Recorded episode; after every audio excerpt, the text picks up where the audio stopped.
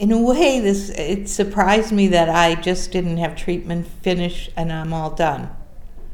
You know, I think I held that from before my view, so it surprised me that it has stayed with me and not just been, okay, that's over, I'm okay now.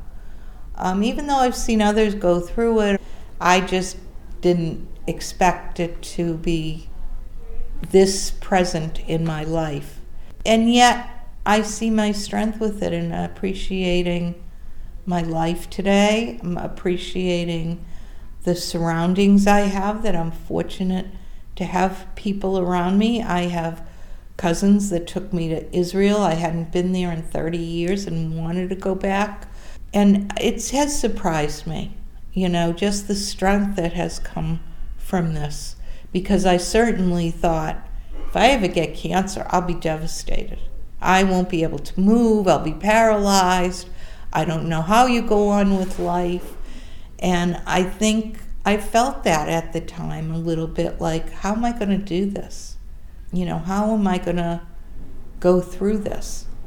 And I just took it as one treatment at a time, one moment at a time. When I didn't feel good and panicked, you know, I made a call just to have someone there on the phone. You know, and I realized afterwards, I said, my gosh, I got through this myself. Not just myself, but at nights I was alone. No one said, Oh, can I make you tea? And I did it. So there's nothing that seems insurmountable now.